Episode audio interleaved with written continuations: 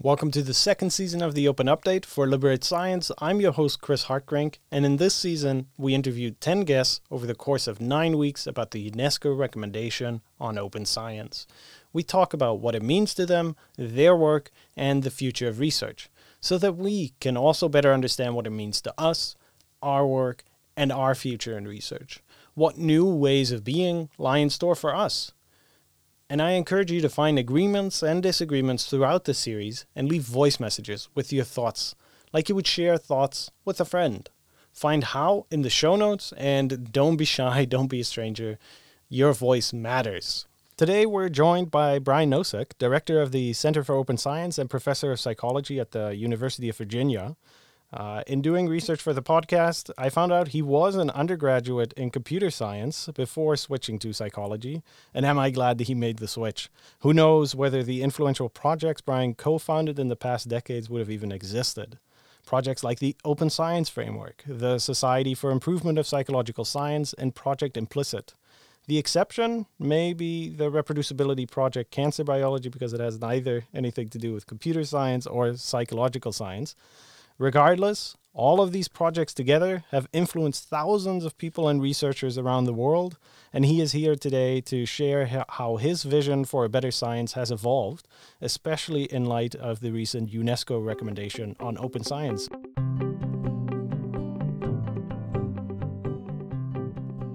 Brian, welcome to the Open Update.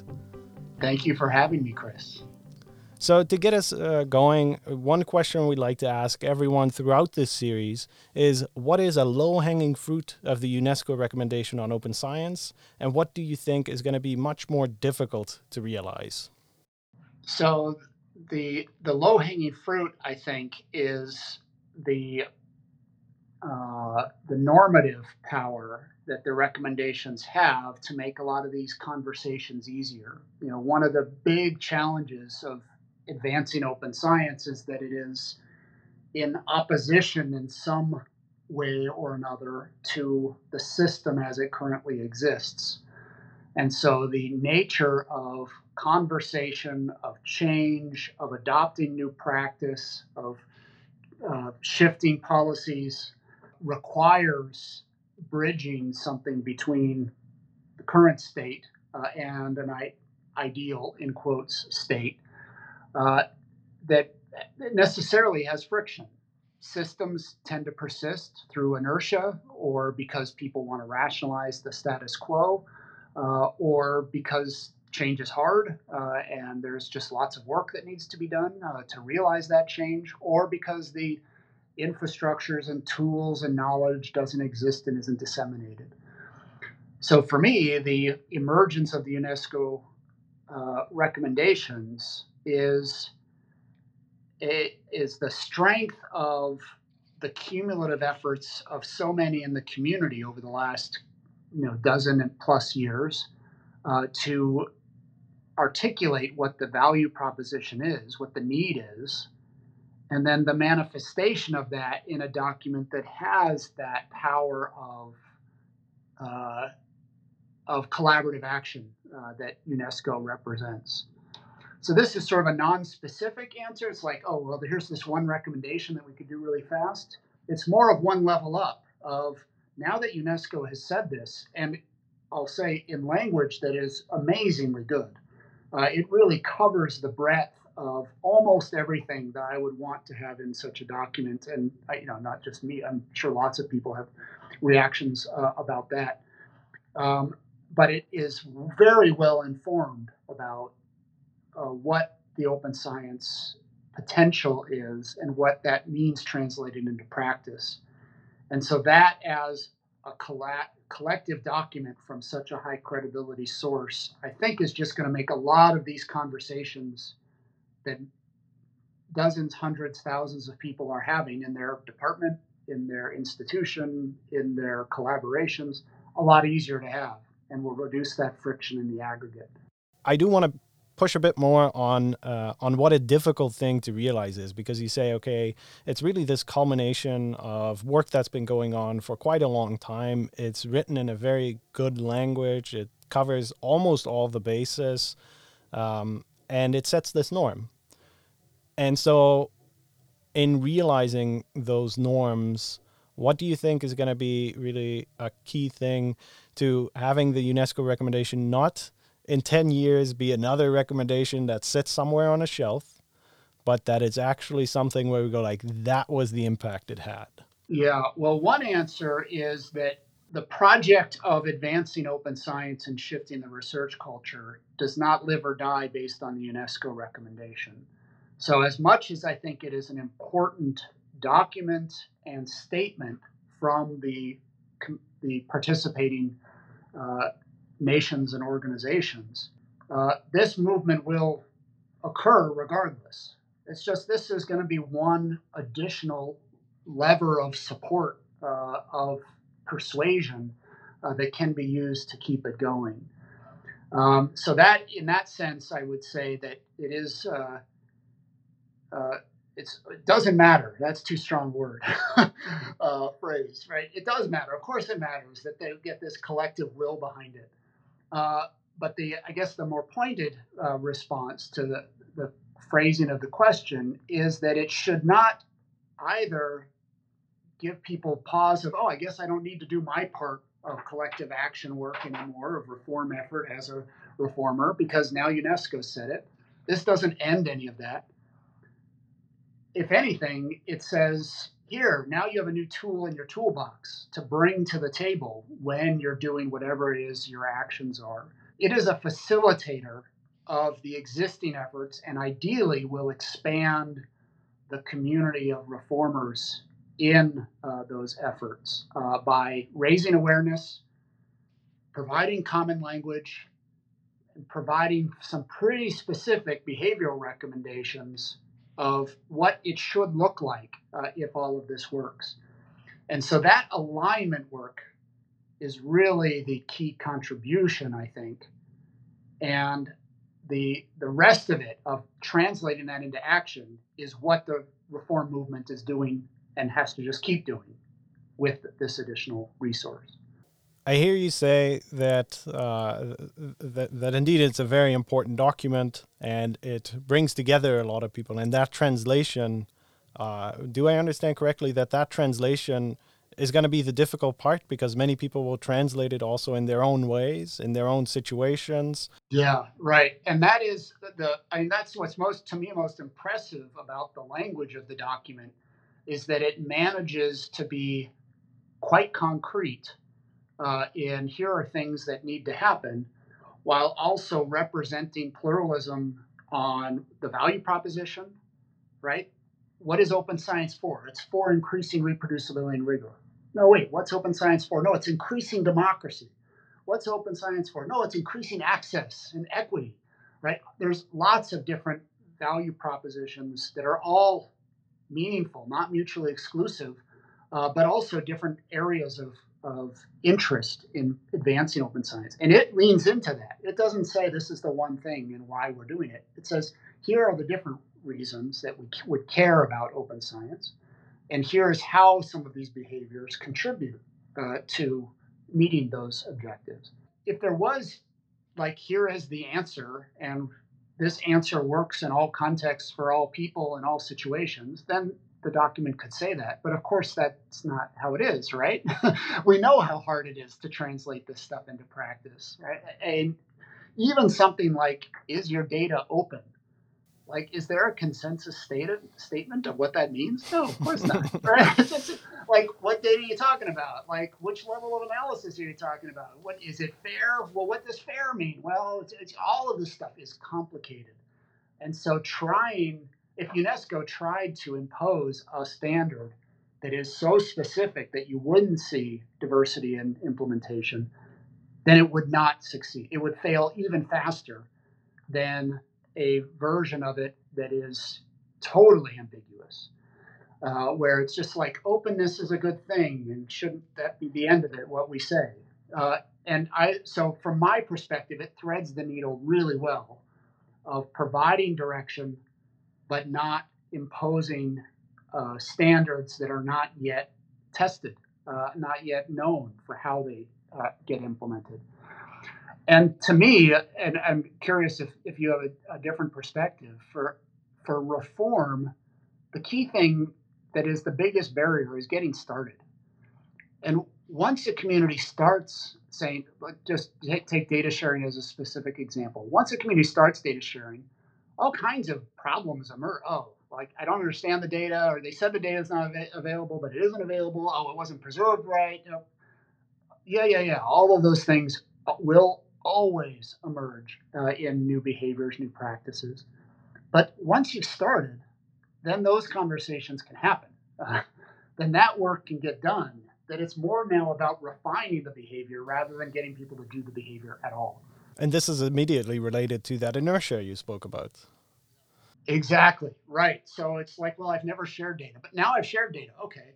But then you email me and say, yeah, you, this data makes no sense. I think the mistake that we make is, as idealists in reform is that we want it all to be right right away.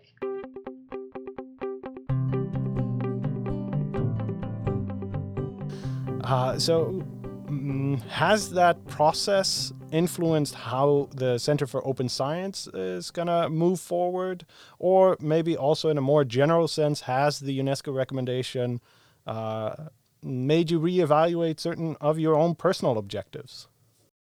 Yeah, well, I think what the document does well is represent so many different parts of the openness movement in terms of activity. Like organizationally, we, we spend very little effort on open access per se, right? Um, we offer preprint services, and that, you know, obviously we, we promote uh, open access and green uh, in particular.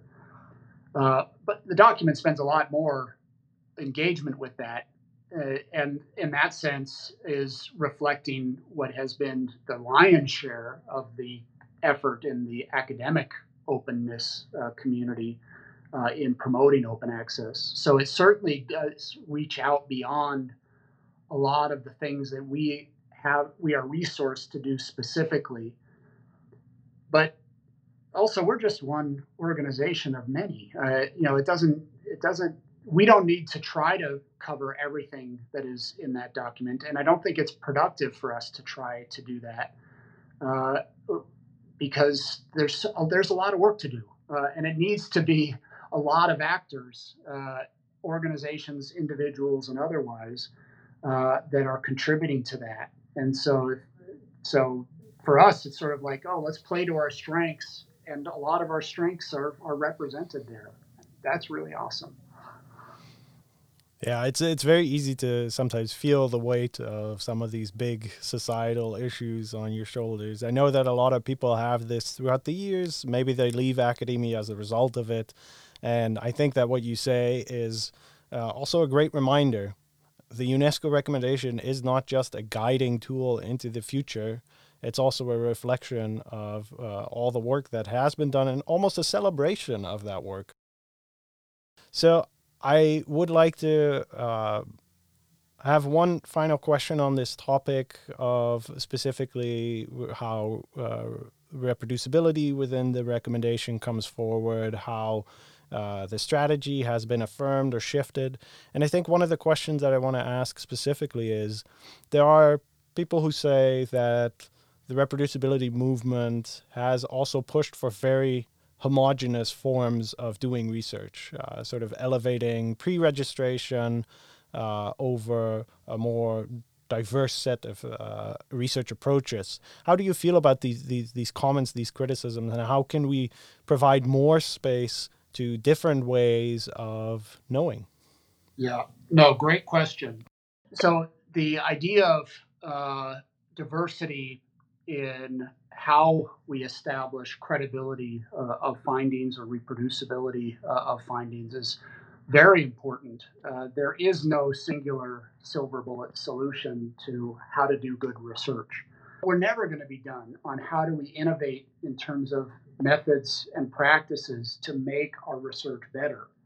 Pre registration is one tool in a toolbox of many things, many of those things not yet discovered, uh, of ways to do research better to get to how we know things. Uh, so I expect and hope uh, that not only will the continuing critique of any new practice, pre registration or otherwise, occur uh, with evaluation to see how uh, it can be maximized in terms of its benefit, how its costs can be mitigated, uh, and how its appropriate use uh, can be determined, but also that we keep advancing a lot of other interesting approaches and solutions. Right, one that I think is particularly useful uh, that doesn't get the same degree of attention is blind analysis. There's a parallel with pre-registration uh, where you know you have access to the data set but it's been scrambled in some way that's not meaningful but you can at least do all of the work to set up your uh, analysis pipeline to even address things like outliers and exclusion rules uh, without being exposed uh, to the hypothesis. And then when you finalize that then you peel away uh, the randomization, uh, and you get your outcome. So when you're peeling away, that's effectively the pre-registration uh, in the in the abstract concept. But you can apply that model of blinded analysis in ways that that move outside of the standard workflow of how pre-registrations tend to work. Uh, and that's a really effective and interesting way to do research uh, and is in practice in, in some areas, uh, quite common in, in some areas like astronomy. So the innovation in how is it that we get to knowing most effectively is, I hope, uh, accelerating in excitement. And one of the things that a new practice like pre registration uh, can do when it gets a lot of attention and engagement is to actually facilitate that innovation in alternatives that's that's very productive. That's kind of what scholarship is supposed to be about. Yeah, I, I, I, was just about to say this is such a science scientist uh, response also to be curious about what does and doesn't work, and I think that uh, indeed also uh, what I get from this, what you're saying is we're on a continuing journey. Pre-registration is not the destination; it's uh, it's not the panacea. Uh, so keep going at it and keep keep reflecting on where you are. I want to switch it up a bit, and you know, science always takes place in society, and I wonder uh, since you know your scientific utopia uh, that you wrote the papers uh, back in 2012, if I'm correct uh, a lot has happened in society. And I wonder how these uh, national or world events in the past decade have affected your perspectives on scientific utopia. We know that uh, the Center for Open Science is in Charlottesville. Some a major event happened there. Uh, I remember just after uh, that w- we had a conference where we where we sat down uh, the Unite the Right rally, but there's also bigger movements around Me Too, around police brutality.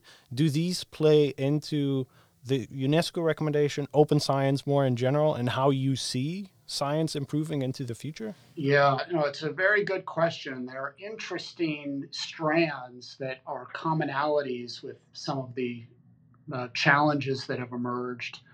Uh, you know, misinformation, disinformation uh, being another. Uh, in how do we know what to trust, who to trust, how institutions be trustworthy and not? Is democracy going to continue in places like the United States? Uh, the, the thing that sticks out, uh, and there's many ways that we could talk about, uh, especially on equity and justice lens, but a particular thing that sticks out is the limits of complete openness, right? A lot of the advocacy in in some of the movements toward openness presents an idealized form of just if everything is completely open, then it'll all be fine, right? Because people just do what they want. Uh, you know, uh, sort of the extreme on the libertarian perspective of people just do their thing and unbounded, the, the market will work it out. And, you know, like the early versions of Reddit, uh, where there was all kinds of subreddits that were, you know, real, real, you know, filth, uh, the bottom of the humanity barrel. Uh, and then the problems that have emerged in Facebook and Twitter and other social media areas where the initial organizational response, and so I'm looping back to the question here, the initial organizational response from the leadership of uh, uh, of the social media giants has been, you know, it's free expression. We're just giving people a platform to say what they think. And what we've had as an accumulated understanding over the past several years is eh, that that may not completely work because the structure of some of those systems may facilitate bad actors in a way that really actually ended up interfering with equity, justice, you know, dealing with uh, accuracy, factual information, and otherwise. And so there is some evolution in thinking about what the responsibility of those platforms are.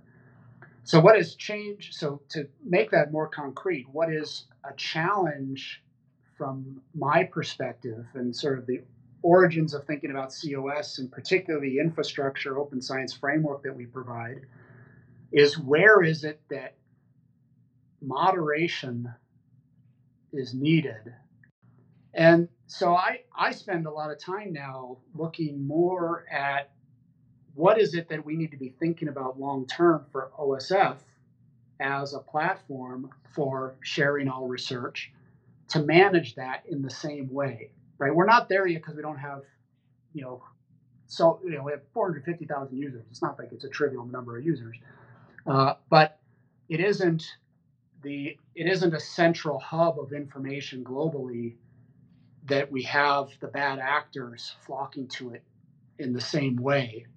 But that, but that may come, uh, and we need to have some kind of framework that is promoting openness, right? Core, maintaining those core values, but developing some standards that are not. If Brian doesn't like this, it's off the off the project, right? Or if COS doesn't like this, right? Does you know this? There, no one should be in charge of the information uh, in science. So how do we create platforms that support free exchange, debate, even sometimes pretty tough uh, debate, and make sure that it is stays within scholarly boundaries? Right? That and that gets to a lot of the hostility part that has emerged as part of the reproducibility movement, openness movement, is that sometimes it's not just I don't like your research; it's I don't like you, uh, and a lot of things that come on in terms of hostility towards persons. So this is a wandering answer uh, to your question, but that really, to me, is the core where I translate it to what what are our responsibilities and our opportunities to learn from some of the challenges that are happening societally and how we try to manifest and advance the values of openness, but all the values of openness transparency, sharing, inclusivity, engagement, equity, uh, justice. Yeah, there's a lot in there. I hear you say openness is not an end, uh, it's a means. I hear you say from your 2012 paper, you say publishing should be trivial. Uh, and in essence, here's a sort of like a nuance. Well, uh, maybe we also need a bit of moderation. And then the question, how do we do that? Uh, it, it, comes to it comes to the play. So I think meandering thoughts, uh, meandering answers are exactly fantastic for these broad questions because there's so much to cover. If we're ever at a conference together, we can we can talk more about this. Um, yeah, it's one of my favorite topics these days. Is trying to just get some handholds on a framework for thinking about those issues. And I know that uh, the Open Science Framework has gone through many developments on oh, this. Oh yeah. So it'll be very interesting to follow it and just as a note to our listeners also if in five to ten years uh, you know there is more power in your hands we'll you know, we have the audio clip now that you didn't want it. He says oh this is i should think about it? So did you think about it? Yeah. So to, to start wrapping up uh, the the interview a tiny well, not a tiny bit. We are going to wrap up. I want to move towards a, a, bit of a lighter subject, and I want to play a short audio clip before I ask you another question. I'm Haven. I'm Joni. And we are part of the Breakfast Bunch. Um, if you don't know what that is, that is a little sort of mission that we're doing uh, us and our dad and our mom. And um, basically, we've gone around and tried over 50 different breakfast places in Charlottesville, and we have rated them. Um, and we have basically just taste tested a bunch of different foods.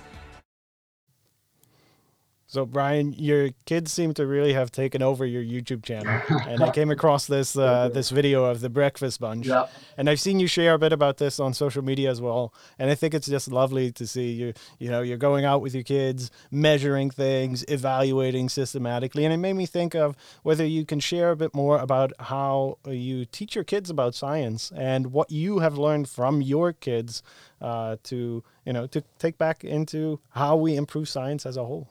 Yeah, uh, breakfast bunch is the manifestation of a few different uh, activities that we have as a as a family, and uh, and you know it's it reflects my personality uh, in part, uh, but also uh, has just turned into a very fun way to engage with the kids on the question you raised earlier: How do we know stuff?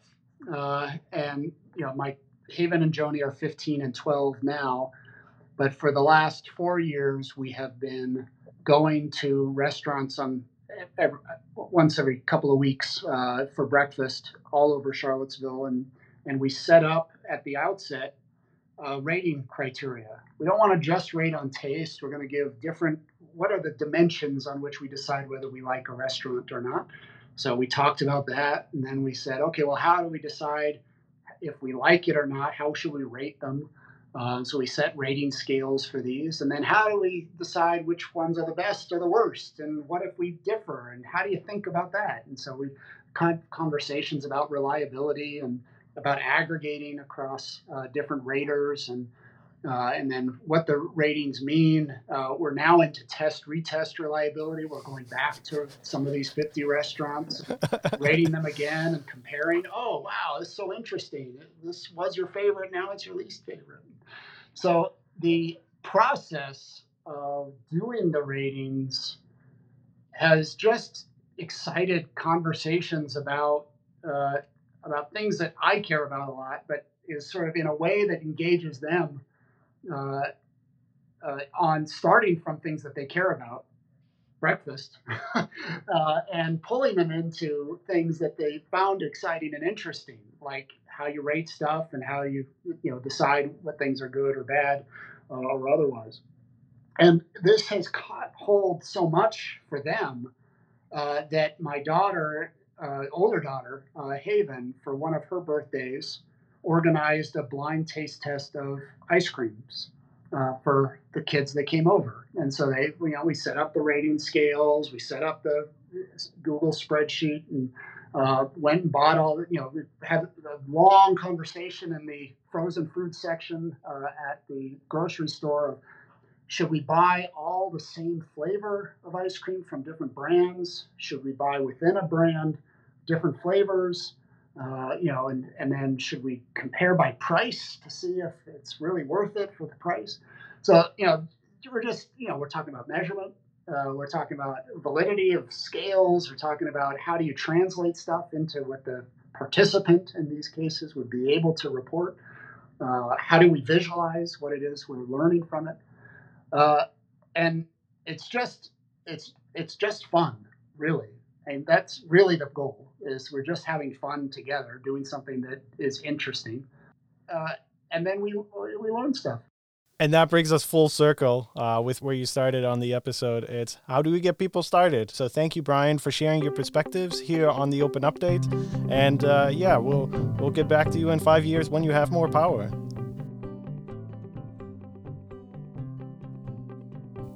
You just listened to our original interview with Brian Nosek here on the second season of the Open Update. What do you think? What what insights came to mind and what resonated? But also what did you disagree with? We would love to hear from you because this is not only a conversation on a podcast, it is a conversation for us all. So I encourage you to leave us a voice message through the link in the show notes. It doesn't need to be perfect, you don't need to have deep insights, and no, you also don't need to create an account. We appreciate it even if you just end up saying hello and thank you. For now, have a good rest of your day. Next week, we'll be back with our interview with Sam Moore, where we'll talk about the desired limits of open.